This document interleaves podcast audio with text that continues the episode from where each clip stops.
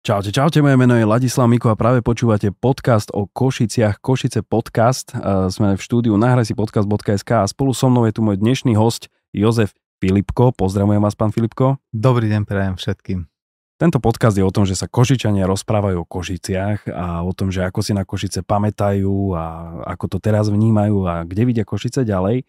A vy ste rodený Košičan a takisto ste predseda Komisie pre národnostné menšiny pre ktorú národnostnú menšinu konkrétne?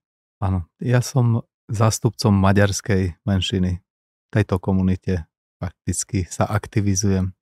Košice majú veľmi, veľmi dlhú históriu. Naozaj, že aj tí uh, starí Košičania vedeli po maďarsky, keď neboli Maďari. A, ako, ako vy ste to vnímali, keď ste boli malí v Košiciach? Ako vyzeralo vaše detstvo?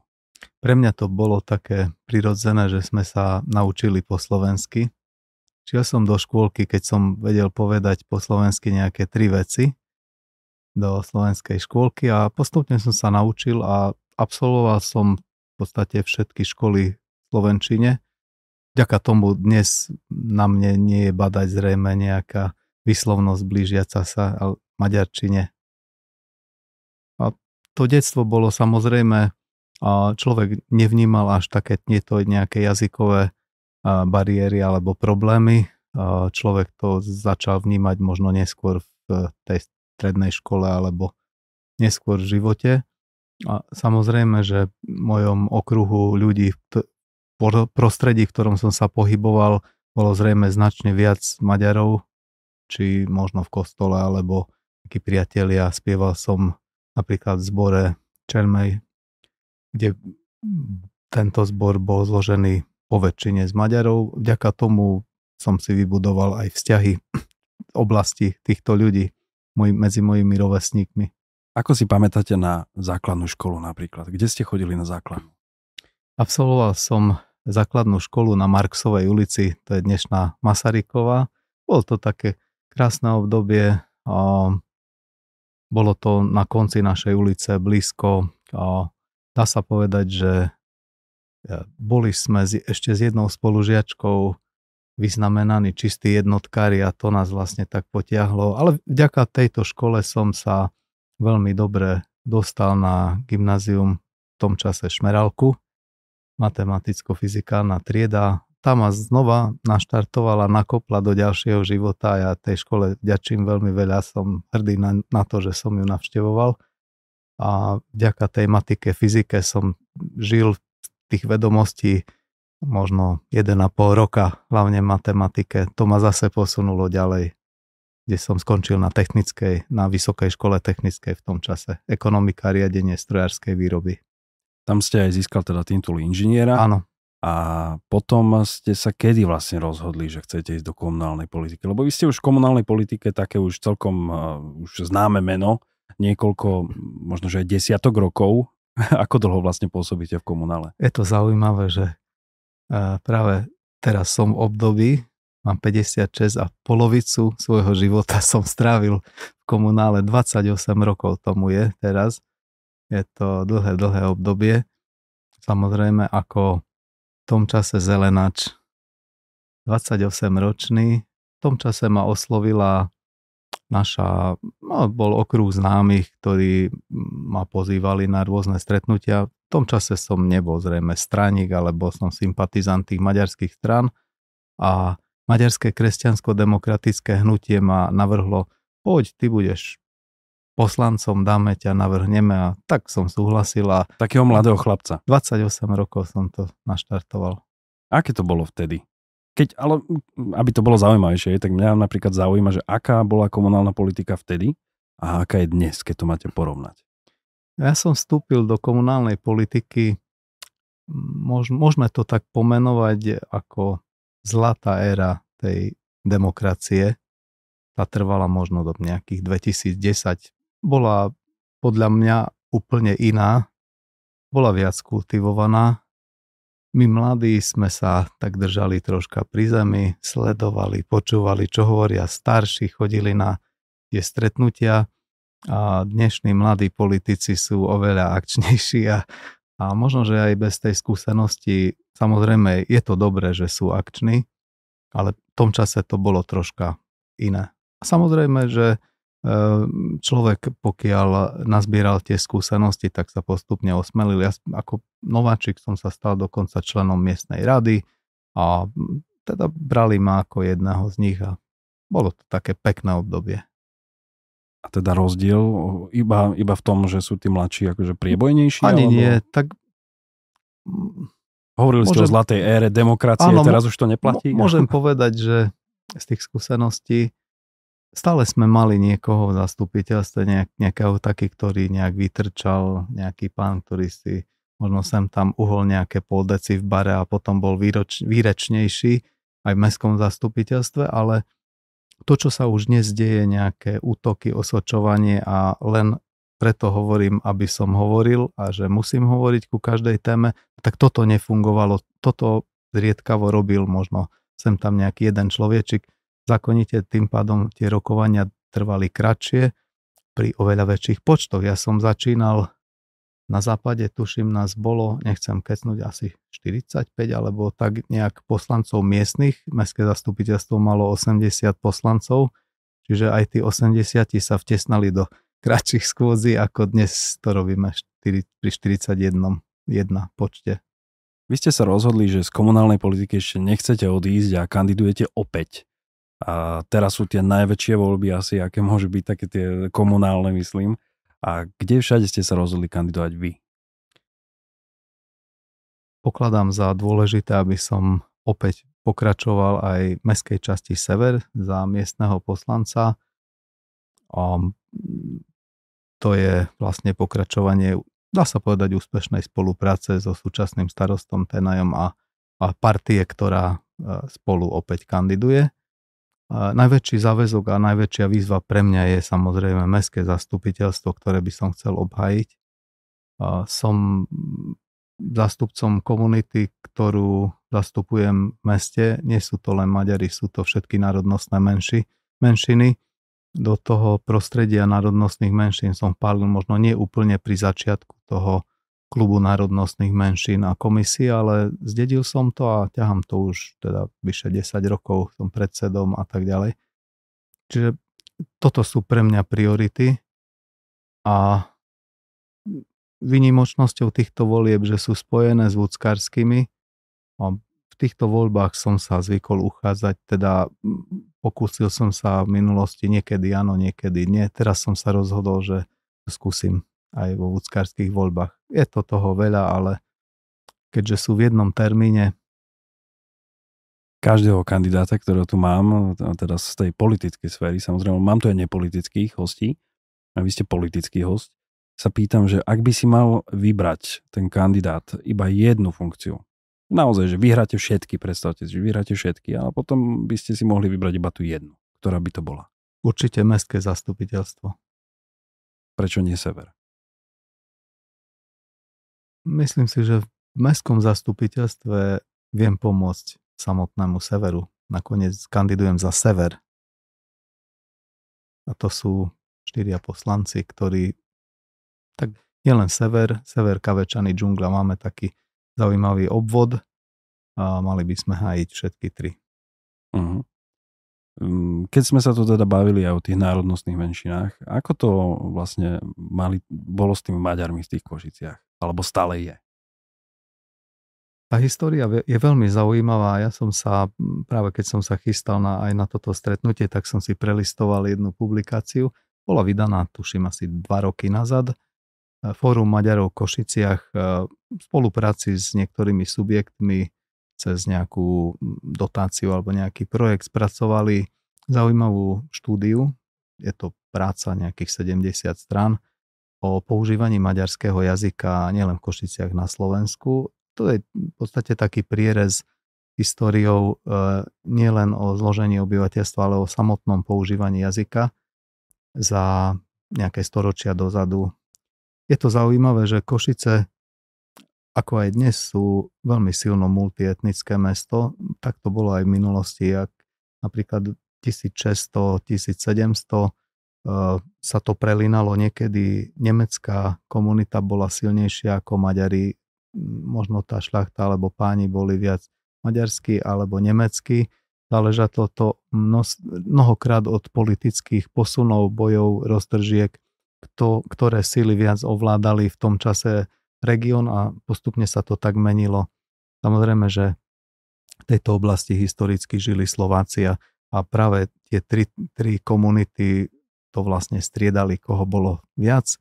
A pred vojnou, keď vznikla Československá republika, tak bolo viac Slovákov, keď prišiel Horty a bolo hortiovské Maďarsko, tak mnohí prehodili späť do Maďarčiny a znova sa to menilo. Je to zaujímavé, že napríklad na počte obyvateľov Košíc, kedy ešte v 60 70 do 1980 dokonca počet Maďarov stúpal. To bolo asi nejakých 12,5 tisíc Maďarov. Dnes sa to dostalo do čísla okolo 7 tisíc. Je to veľmi zaujímavé, že sú rozložení samozrejme vo veľkých mestských častiach nejakých väčších počtoch, kde napríklad na západe ich žije okolo 1200, v ďalších veľkých mestských častiach tak zhruba okolo 600, 500, 400. No, možno vďaka tomu sčítaniu obyvateľstva, ktoré sa robilo a bola, bola ponúknutá druhá národnosť, tak ju, mnohí si označili tú druhú ako Maďarsku. Znamená, v celkovom počte sme Maďari stúpli. Počte, lebo priznali identitu tú druhú. A to je množstvo zmiešaných rodín, kde, kde sa sobášia Maďari so Slovakmi a a, alebo sú to ďalšie generácie, kde už si neosvojili ten maďarský jazyk, ale, ale ešte kde si sa k tejto komunite teda hlásia. Keď sa bavíme o kultúre, máme tu maďarské divadlo Tália, tuším, že? A čo ešte sa tu takéto koná napríklad pre maďarskú komunitu? Napríklad, keď nás počúvajú nejakí ľudia, ktorí sa cítia, že radi by si oprášili tie svoje maďarské korene a napríklad aj nevedia maďarsky, ale rádi by si to vypočuli, tak eh, kam by mohli? Čo sa tu také kultúrne koná? Samozrejme, Talia to je, to je živná pôda na, pre tú, tú divadelnú kultúru, ale máme mm, ešte ďalšie organizácie, ktoré viac alebo menej aktívne pôsobia. Môžem vyzdvihnúť občianske združenie Rovaš, eh, v súčasnosti pôsobia na Žbetinej ulici a ešte majú priestory na Kmeťovej, ktorí vďaka veľmi aktívnej účasti v rôznych grantoch aj za podpory nejakých maďarských dotačných mechanizmov, aj Kult Minor a ďalšie, robia veľké množstvo programov. To sú viac menej tiež venované umeniu, kultúre, rôzne prednášky, výstavy, besedy, premietania filmov, zamerané na ľudové tradície, organizujú rôzne také malé festivaly, kde pozvú zastupcov jednotlivých obcí z okolia, ktorí prinesú svoju kultúru, svoje špeciality a funguje im tam aj reštaurácia, kde, kde sú, teraz robím reklamu, ale sú tam výborné jedla. Čiže to, ktorá reštaurácia? Ja, ja by som priamo, priamo v Rováši, uh, vo dvore, to je na konci Alžbetinej ulici, vedľa uh-huh. toho schvatralého objektu. Bola uh, na rohu je babkové divadlo. Á, viem asi, áno. To je ten opačný roh. Čiže skutočne klobúk dole organizácia, uh, to je spolo vlastne umelcov z, nielen z Koši, z regiónu, sú medzi nimi aj Slováci, aj, aj rôzne ďalší. E, takisto robia rôzne aktivity pre deti, jazykové kurzy, cvičenia a tak ďalej, stále v nejakej oblasti, čiže to je veľmi široké. A ďalším veľmi významným činiteľom v Košiciach je Čemadok. To je, to je asi kedysi Česko, to bol je Združenie československých pracujúcich ešte za socika vzniknuté združenie, ktoré má širokú základňu. Samozrejme, že aj Maďari vymierajú v Košiciach a neprospelo nám ani to obdobie covidu, keď sa nemohlo stretávať. Čiže je to všeobecný problém, tá kultúra znova naštartovanie tých stretnutí e, funguje ťažšie, ale Čemadok je takisto veľmi aktívny, samozrejme nie je až tak zameraný na, na to umenie ako e, vytvarné alebo také, ale zase funguje tam napríklad e, amatérske divadelné nejaké združenie, nejaký súbor, organizujú rôzne podujatia, tradičné, ktoré dlhé roky zamerané na slávnych spisovateľov žijúcich v Košiciach. Um, filmy, besedy a vytvárajú priestor aj na, pre klubovú činnosť.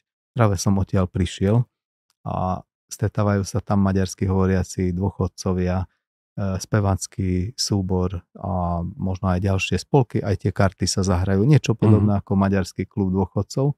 A je to veľmi dobré, že tieto podmienky sú v našom meste. Napríklad e, už aj môjim pričinením sme vytvorili e, klub seniorov, maďarských seniorov v mestskej časti Západ funguje ako zložka klubu seniorov, takisto v mestskej časti Sever a všade, kde bola, bolo to záujem a vedeli sme tomu pomôcť, tak sme tomu pomohli. Teraz, keď e, znovu teda kandidujete a chcete aj obhajovať e, svoje tituly, teda chcete aj byť meským poslancom opäť, tak posledné 4 roky ste bol meským poslancom, teda ešte stále ste, aj minimálne to boli určite. A tak e, mňa by zaujímalo, že čo bolo niečo také, čo ste dokázali presadiť ako meský poslanec za posledné obdobie volebné, na čo ste najviac hrdí? čo poviete svojim voličom alebo svojej rodine, že aha, toto som pomohol vybaviť a toto je najlepšie? Tak určite ne, nebudem riešiť nejaké drobné úspechy pri riešení nejakých každodenných problémov. Tieto 4 roky boli pre mňa veľmi, veľmi náročné z dôvodu toho, že stal som sa predsedom dozornej rady dopravného podniku. Táto úloha mi brala strašne veľa času a energie. To bol asi najväčší záber môjho toho poslaneckého života. A to je oblasť, ktorá sa týka všetkých obyvateľov Košic. Čo sme urobili? Ten dopravný podnik je, je dlho, dlho podvyživený, podfinancovaný, zanedbávaný, tiež môžeme povedať desiatky rokov. A zanedbávaný, kto za to môže? Finančne podľa mňa sa urobila chyba ešte v čase, keď, keď sa tieto podniky delimitovali na mesta a obce, kde sa nezobrali do úvahy tie finančné možnosti, budúce finančné možnosti miest a obcí. Myslím tým veľké mesta, kde je aj koľajová doprava, električky, trolejbusy. Jednoducho a nevytvoril sa dostatočný mechanizmus na to, aby štát pridával nejakým koeficientom na tieto podniky, na, na údržbu tej infraštruktúry a na nákup nových prostriedkov. Vďaka možno tohto volebného obdobia, i keď stále je tam málo tých peňazí, ale tá ročná, kvázi môžeme ju nazvať dotácia alebo príspevok mesta sa zvyšil o niekoľko miliónov oproti obdobiam, kde to krývalo. Stále je to málo, ale jednoducho ten budget v meste nevytvára dostatočné zdroje, aby sme tam vedeli presúvať ešte viac. No zneslo by to viac. Tak teraz, teraz prišla nejaká, tuším, že platba alebo dotácia, alebo neviem, ako to mám presne nazval, lebo vy ste poslancom, možno ma opravíte, nejakých 12 miliónov od štátu. Uh, malo to ísť smerom k dopravnému podniku, pokiaľ sa nemilím. Iš, išlo 12 miliónov? Tom čase tieto prostriedky boli určené ako taká výpomoc samozprávam. Samozrejme záležalo od rozhodnutí nielen vedenia, ale aj poslancov mesta, ktorí sa mohli rozhodnúť, že akom podiele to presmerujú. Áno, bolo by dobre, keby vtedy všetky peniaze išli do dopravného podniku, ale keďže boli ďalšie výzvy dôležité v tomto meste, ktoré trebalo financovať, tak to rozhodnutie bolo také, ako bolo. Mm-hmm. To bolo aké? Tak išla iba časť týchto finančných prostriedkov na rozdiel možno kde si, ale boli to radovo nižšie peniaze napríklad v Prešove, kde, kde Prešov sa rozhodol, ja už teraz neviem exaktné mm-hmm. čísla, nejakých 2,5 milióna eur alebo možno menej e, vložili do dopravy, do dopravného podniku. Tuto bolo viac síce, ale ne, nezobralo to celú sumu nedá mi sa neopýtať, nemusíte sa vyjadrovať, lebo viem, že to teraz akože rieši aj e, orgány v trestnom konaní, ale na, napadla ma otázka aj na ten električkový tender, predsa len keď ste teda e, pôsobíte aj v tom dopravnom podniku a k čomu sa môžete vyjadriť, no kto za to podľa vás môže, že sme prišli o toľko peňazí? No je to, je to taká nešťastná zhoda náhod. E, určite v tom hrajú činitele rôzne.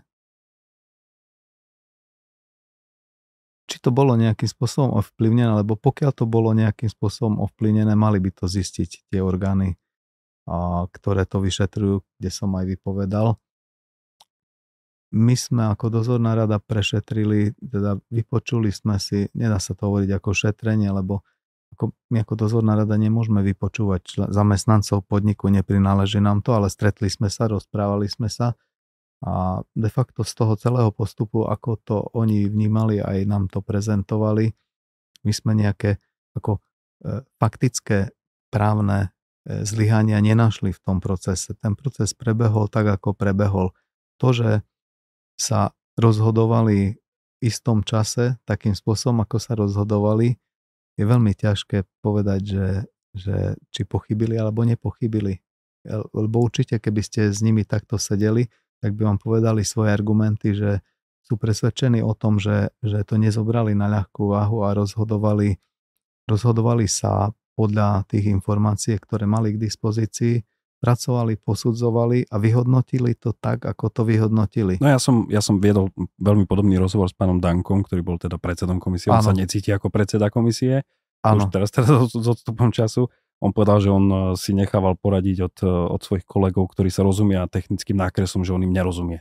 Pritom ja neviem, že či práve on nie je nejakým tým technickým garantom v dopravnom podniku na niekoľko... Nie, on, on je dopravným garantom. On je dopravným, hej. To znamená, že v tej oblasti dopravy, licencií... No ale nebudeme sa obaviť teda o ňom bez ano. neho, to je asi nie je celkom fér. Uh, teraz prejdeme opäť k vašej kandidatúre. Čo by ste chceli zmeniť? Teda prečo chcete zás mať teda svoj mandát ďalšie 4 roky, čo ešte chcete zmeniť, čo ešte chcete dokázať v Košiciach? Alebo čo tu podľa vás potrebuje jednoznačnú zmenu? Veľmi dôležité je oživiť aj možno rôzne mechanizmy, ktoré chátrajú. To ako nemyslím zariadenia a veľmi vážne sa budeme musieť zaoberať aj parkovacou politikou mesta, lebo... to sme toto, vyhrali, nie? Predsa. To sme vyhrali, ale je potrebné v tejto oblasti ešte urobiť možno množstvo rozumných opatrení. Ešte to nie je akože vymyslené? Tak, e, zrejme doba nás tlačí do toho, aby sme riešili nejakú organizáciu tej statickej aj dynamickej dopravy na celom území mesta. Uh-huh. My, my máme momentálne ešte stále neorganizovaný pohyb a parkovanie mnohých, mnohých cudzincov v úvodzovkách, niekošičanov, ktorí vlastne nabúrávajú systém využívania parkovacích miest rezidentmi. Samozrejme, toto je asi na dlhšiu tému a je, je to uh, veľmi výrazná úloha. Čiže chcete riešiť parkovanie? Určite, určite doprava, parkovanie, pokiaľ, pokiaľ budem mať možnosť, samozrejme aj záleží mi na tom, aby sme naďalej pokračovali v dopravnom podniku. Zrejme nás čaká v blízkej budúcnosti sa nevyhneme možno celému prekopaniu systému liniek v meste a nastavenie na, na nejaké um, možno rozumnejšie, efektívnejšie využívanie a hlavne možno tých dlhých liniek, ktoré chodia z jednej mestskej časti cez celé mesto na druhý kopec.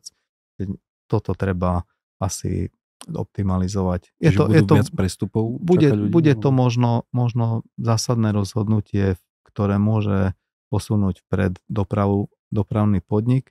Zrejme možno bude viac prestupov, ale musí byť dostatočná kvalita a dostatočná hustota tých liniek, ktoré dokážu vyzdvihnúť e, toho cestujúceho v určitých prestupových miestach. Samozrejme, ja nie som odborníkom, aby som to tvoril, ale e, myslím si, že toto je určite oblasť, ktorej sa mesto bude musieť venovať. Podporovalo doteraz e, mesto dostatočne dopravný podnik podľa vás?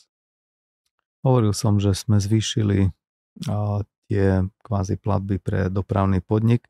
Samozrejme málo išlo do nákupu nových, nových e, týchto dopravných prostriedkov. Na tom krýva dopravný podnik, lebo musíme opravať staré. Mm-hmm. A to je vlastne vklad do náhradných dielov. To, je, to sú, ja nehovorím, že sú vyhodené peniaze, lebo sa zosanujú tie auta, ale viete sám, keď máte Áno, staré auto, aj keby ste no, prevodovku že... vymenili, na budúce vymeníte napravu a, a, a, a tak ďalej. To znamená, toto je veľmi vážna oblasť. Čo sa týka, už, už veľmi dlho sa zaoberám aj myšlienkou, ale na to neexistuje legislatívne prostredie na Slovensku. Veľmi ma trápi napríklad to, že keď si uvedomíme, že ideme po nejakej štvorprúdovke KVPčko Myslava a tie okraje cesty, ja sám by som sa bál na tom chodníku večer ísť, lebo tie kriky až prevysajú na cestu, ale tie kriky sú na pozemku niekoho cudzieho. Možno, že treba pripraviť systém na to, aby možno mesto vytvorilo nejaký sociálny podnik alebo nejakú údernú čatu, ktorá pôjde a troška viac od toho okraja cesty tie verejné priestranstva očistí, vyseká od, od burín, od, od náletových krovín. Uh-huh. A možno to mesto by bolo oveľa krajšie, a, ale na to my nemáme prostriedky, aby sme išli do cudzích pozemkov. To je zrejme na, na dlhšiu cestu a diskusiu s majiteľmi.